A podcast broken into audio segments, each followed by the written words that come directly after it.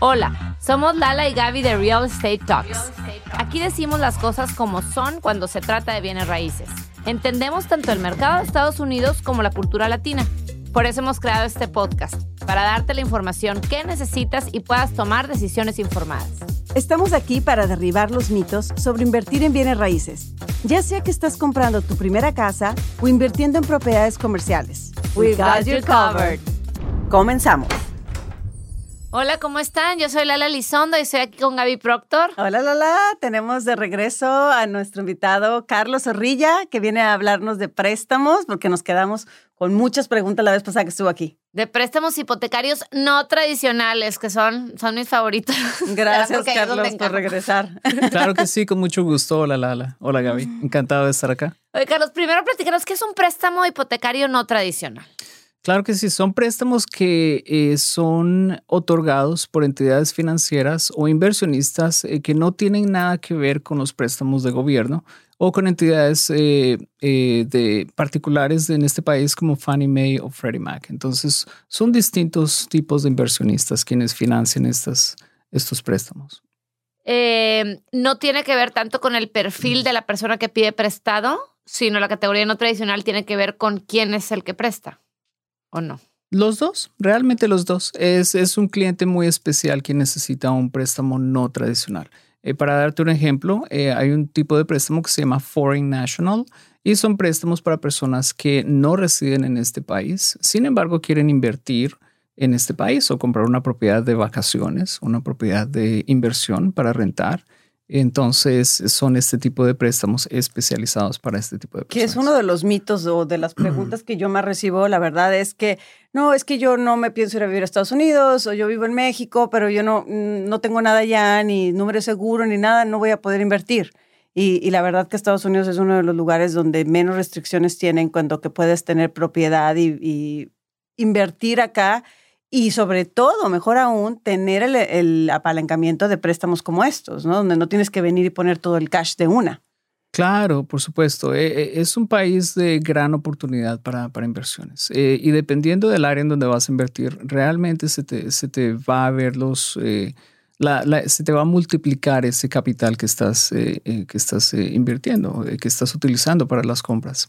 Entonces, eh, si nos damos cuenta, ya hace poco es, estamos viviendo en tiempos en donde hay cierto tipo de inflación y las personas que compraron o rentaron sus propiedades hace varios años atrás, hoy en día están recibiendo casi el doble de la renta que han venido cobrando en los últimos diez, cinco, quince años. Entonces...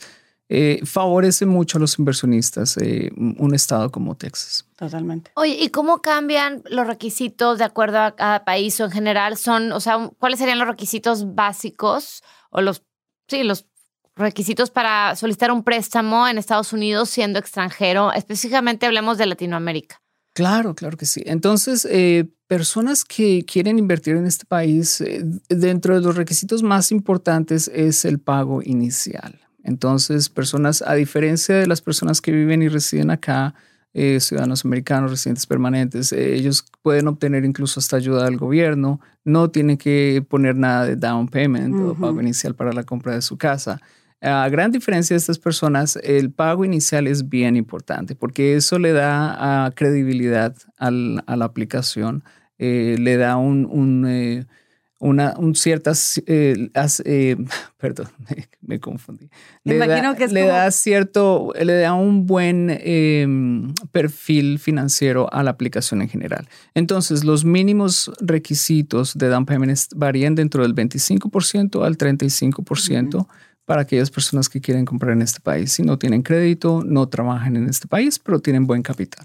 Claro que para nosotros a lo mejor lo vemos como que, wow, es un mundo porque estamos acostumbrados a otro tipo de préstamos donde pones el tres, el cinco por ciento. Uh-huh. Pero en otros países de Latinoamérica, ese es un préstamo normal. Está súper bien. O sea, ese es un préstamo. Me da mucha risa el tener sí. los dos, los dos este, panoramas, los dos lados de la moneda, pues que es lo normal en cualquier otro país donde vas, pones un veinte, veinticinco por ciento, ¿no? Claro, para cualquier, ajá. Pero aquí no, aquí digo, aquí Estados Unidos da muy bueno...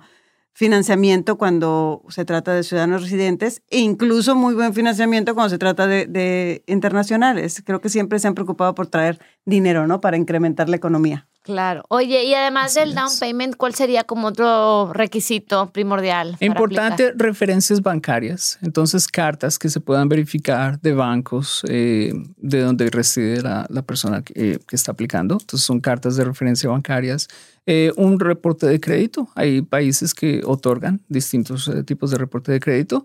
Eh, se requiere que sea traducido. Hay eh, ciertos inversionistas que ni siquiera requieren, requieren un reporte de crédito, simplemente referencias bancarias, buenas referencias de, por ejemplo, renta, pagos de renta de otro país, o si tienen incluso eh, eh, préstamos hipotecarios en otro país. Entonces, evidencia a través de sus cuentas de banco que estos pagos se han venido haciendo mensualmente eh, eh, a tiempo y, y tienen buen récord de, de, de hacer estos pagos.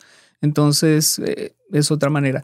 Los ingresos son importantes también. Eh, hay personas que trabajan para compañías que, que, que están globalizadas. Por ejemplo, Google tiene ciertas oficinas en distintos países. Uh-huh. Entonces, eh, es fácil eh, verificar Comprobar. ingresos uh-huh. porque ellos reciben ciertos talones de pago, pay stubs y... y se, se pueden entender eh, cuáles son los ingresos de esta persona. Y no te topas con retos, sobre todo acá en, en el sur de Texas, eh, con retos en el sentido que en otros países a lo mejor las personas que son autoempleadas o que tienen sus propias empresas, que es otra cultura, y digámoslo siendo bien abiertos, no necesariamente es tan claro el tema de su capacidad. O sea, al, al ver una declaración de impuestos no necesariamente es tan claro como si fueras empleado de una empresa cuál es tu capacidad de, digamos, de, de adquisición, de adquirir. O sea, ¿no te topas con ese tipo de casos?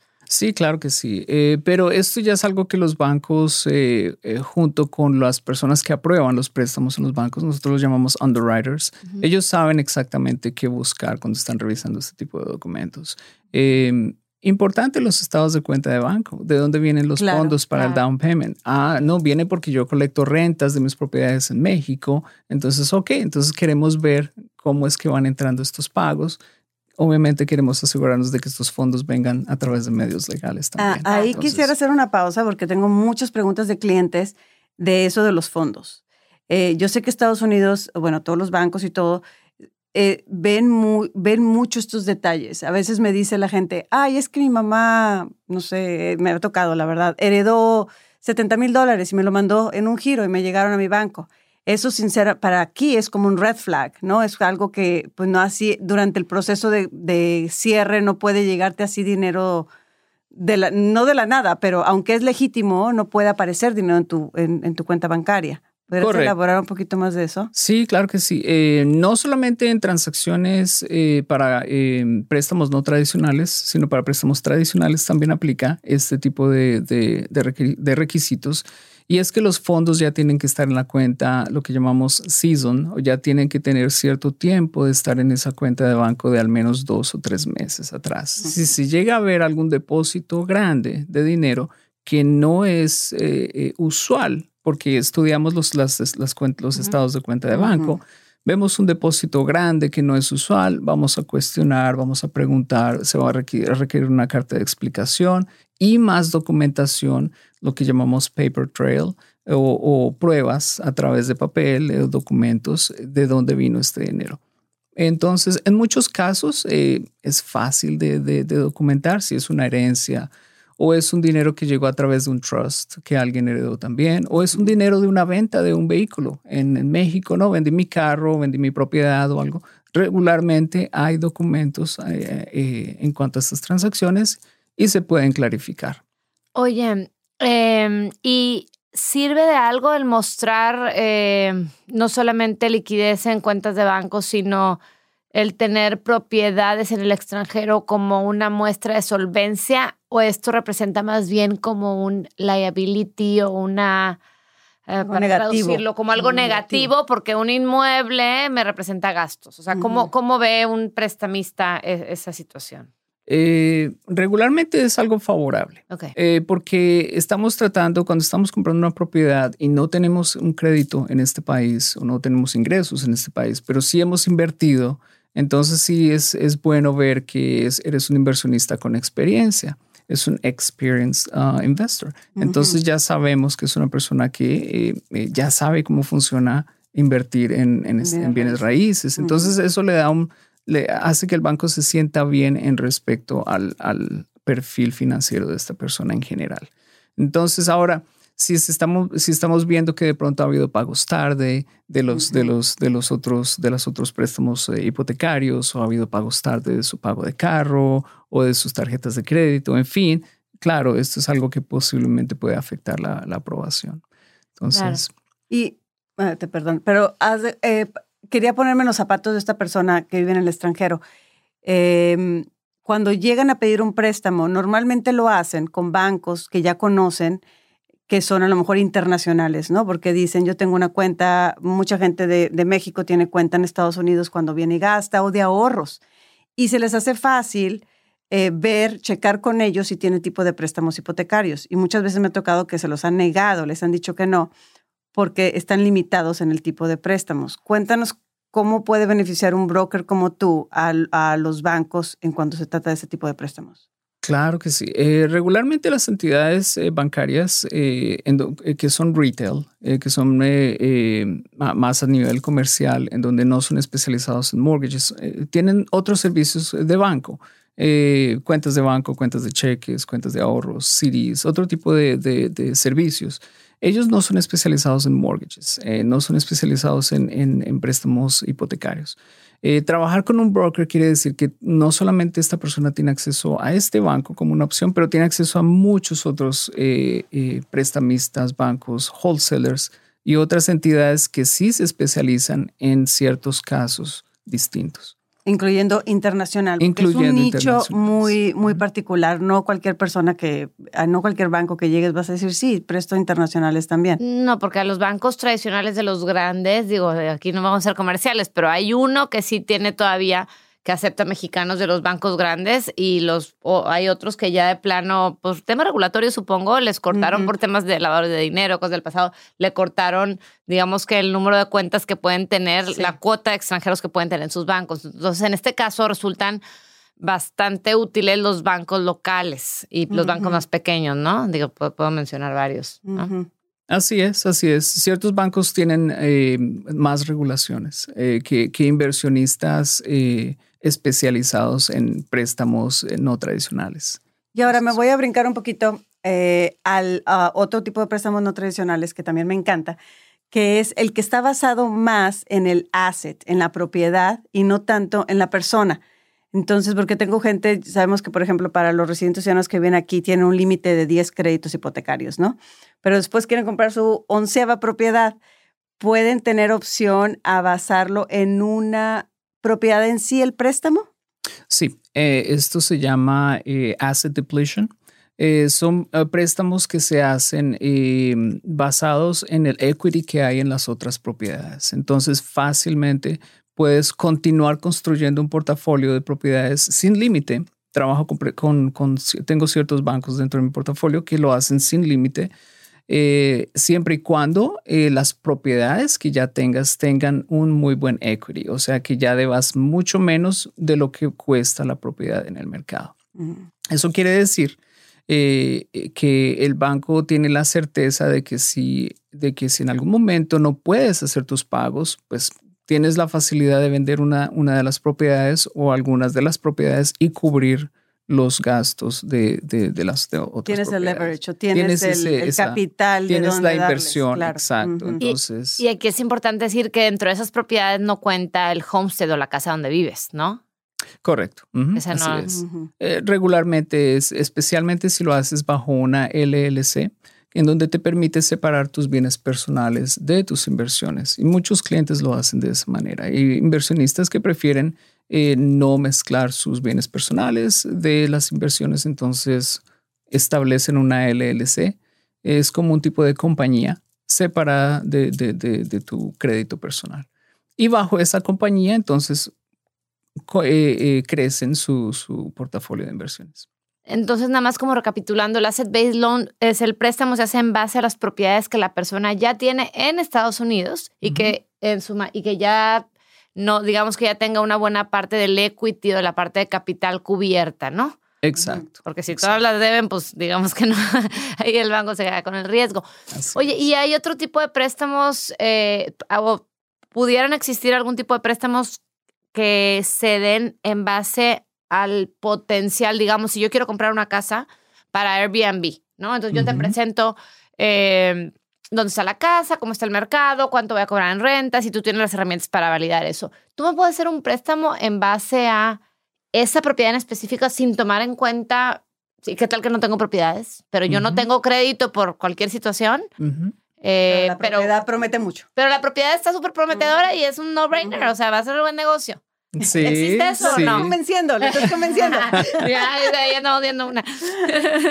Uno de los préstamos que, que, que tengo dentro de mi portafolio que fue muy popular en los últimos dos años cuando hubo esta gran demanda de, de compras de, y de inversionistas uh-huh. para aprovechar los intereses, en fin, es el D S C R eh, yes, y, y su nombre es Debt Service Coverage Ratio. Lo que quiere decir esto es que te van a prestar basado en el potencial de renta de la propiedad. Si tu pago mensual de la hipoteca es igual o menos de la cantidad en la que esta propiedad se está típicamente rentando en esa área, entonces eh, te la financian sin ni siquiera revisar tus ingresos. Wow. Ah, eh, lo único que hay es que tener buen crédito, buen, buen puntaje de crédito y el veinte por ciento de down payment. Y ya con eso te financian la propiedad. A ver, quisiera que repitiéramos. Entonces, si el pago de la hipoteca es igual o menor del potencial de renta en esa área. De renta tradicional, ¿verdad? De renta Eso. tradicional. Digamos Contra... que la propiedad que estás comprando es una, una propiedad de tres habitaciones, dos baños en cierta área y en esa área este tipo de propiedades se están rentando típicamente en dos mil cuatrocientos dólares al mes, por decir un número. Y tu pago de mortgage, después de que pones tu veinte por ciento de down payment, van a ser dos mil doscientos. Fácilmente te financian. El, el, el pago, ¿te refieres a principal of interest, o sea, principal e interés, o ya incluyendo impuestos, seguro, todo, todo? Todo incluido. Ok, uh-huh. sí, el total. Sí, porque si no... Uh-huh. Entonces es, es una manera en que el banco puede verificar de que la inversión que estás haciendo realmente es una inversión. No vas a, no te van a financiar algo que realmente no se va a rentar por lo que le tienes que pagar de vuelta al banco. Entonces eh, es un, es un producto que fue muy popular, sigue siendo muy popular. Eh, Nada más que ahorita las tasas de interés para las personas que son inversionistas. La, pues la matemática va a ser más difícil encontrarla en casas, ¿no? A lo sí, mejor a lo mejor tienes, tienes que, que poner más down payment, uh-huh. si tienes más cash, este, y uh-huh. de, al final del día es una compra financiada que, pues, todos sabemos que es mejor comprar financiado, uh-huh. este, eh, pero o a lo mejor también salirte un poquito de las áreas más caras, a lo mejor hacia las afueras, por ejemplo, aquí que estamos en Austin, podrás encontrar Eh, casas un poco más baratas donde las rentas tampoco hace mucha diferencia si te vas diez millas más hacia afuera que hacia acá, ¿no? Realmente si sí, no tienes idea de, bueno, sé que tú lo sabes, veinte minutos de distancia de manejo en dinero en la propiedad que compres en cuanto a, pro- a taxes de propiedad, el costo de la uh-huh. propiedad hacen, es una gran diferencia. Eh, ahorita el downtown, por ejemplo, de Austin es muy distinto a comprar en, en otra área como Cedar Park, Round Rock, Pflugerville. Claro. Uh-huh. Entonces sí hacen una diferencia. Eh, ¿En qué momento es bueno invertir? Yo pienso que eh, cualquier momento es bueno invertir si hay el capital. Y les voy a dar un ejemplo. En los últimos dos años las personas estaban pagando cincuenta hasta cien mil dólares por encima del costo de la propiedad, ¿verdad? Exacto. Hoy en día puedes pagar menos de lo que, uh-huh. de lo que estás, de lo que el vendedor está pidiendo. Entonces, es un, unas por otras, ¿verdad? Los intereses no son ideales, pero tienes más poder eh, en cuanto a negociación, más leverage. Para, pero, para pero también, aunque, aunque decimos no ideales, es porque los últimos dos años ha sido algo que no es normal, Correcto. sinceramente. Y hay que decirlo, porque yo cuando es compré cierto. mi primera casa hace bastantes años, la compré al siete por ciento y muy feliz de la vida yo fui a firmar. Y yo, yo, bueno, venía también de México y sabía que en México los intereses una locura. Creo que cuando en ese momento eran quince por ciento, una cosa ridícula. Así siguen.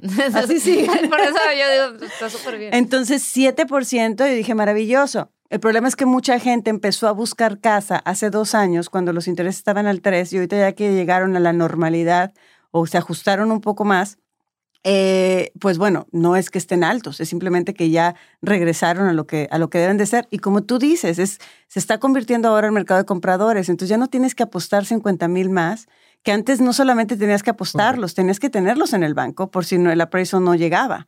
Entonces, ya no tienes que estar peleándote con diez personas. Tien, puedes pensar una noche si quieres o no la casa. Antes no, íbamos, teníamos que poner la oferta en ese momento, cincuenta mil más arriba, era, era una locura. Carlos, Así mándame es. la carta en este momento. O sea, no, en, entonces ahorita ya puedes, regresamos un poquito más a la normalidad y sigue siendo muy buen momento para, para comprar, como dices. Así es, correcto. Hay, hay que ver el lado positivo de cada, de cada tipo de mercado. Hay, y es... Y, y, El real estate eh, es muy cíclico. Uh, van a haber años que son en donde los intereses van a estar más bajos que otros y, y siempre va a haber esa cadena, siempre va a haber ese tipo de... Entonces, ciertas personas se benefician de intereses, pero otras personas se benefician de que son compradores de primera vez y pueden negociar el precio de compra, pueden negociar costos de cierre. Entonces, son beneficios para distinto tipo de personas también. Oye, Carlos, ¿y habrá otro tipo de préstamo no tradicional que se nos esté pasando cubrir?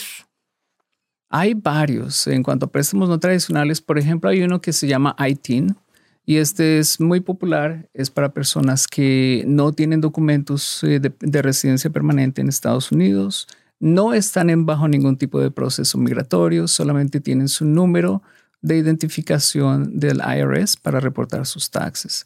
Entonces hay un préstamo que es para este tipo de personas. Eh, Distintos bancos tienen distintos requisitos. Hay bancos que piden el diez por ciento de down payment, hay bancos que piden el veinte por ciento, hay otros que piden el veinticinco por ciento, pero sí es un préstamo que favorece a estas personas que no tienen documentos. Y es muy buena opción, de verdad. Yo creo que te vamos sí, a tra- traer una tercera vez, porque ese tema en sí, los préstamos I T I N, nos podemos llevar una, un episodio completo. Es cierto. Pero muchísimas gracias, Carlos, por haber estado aquí con nosotros. Por con mucho gusto. Todas las preguntas. Gracias por la invitación. Sí, Carlos, muchas gracias por estar aquí de nuevo. Y a la audiencia les recuerdo que en lala y gaby punto com pueden encontrar más información de lo que aquí platicamos o también nos pueden escribir a hola arroba lala y gaby punto com. Yo soy Lala Elizondo. Yo, Gaby Proctor. Y esto fue Real Estate Talks. Escucha un episodio nuevo de Real Estate Talks cada semana en tu plataforma favorita para escuchar podcasts. Ponte en contacto con nosotros en lala y gaby punto com.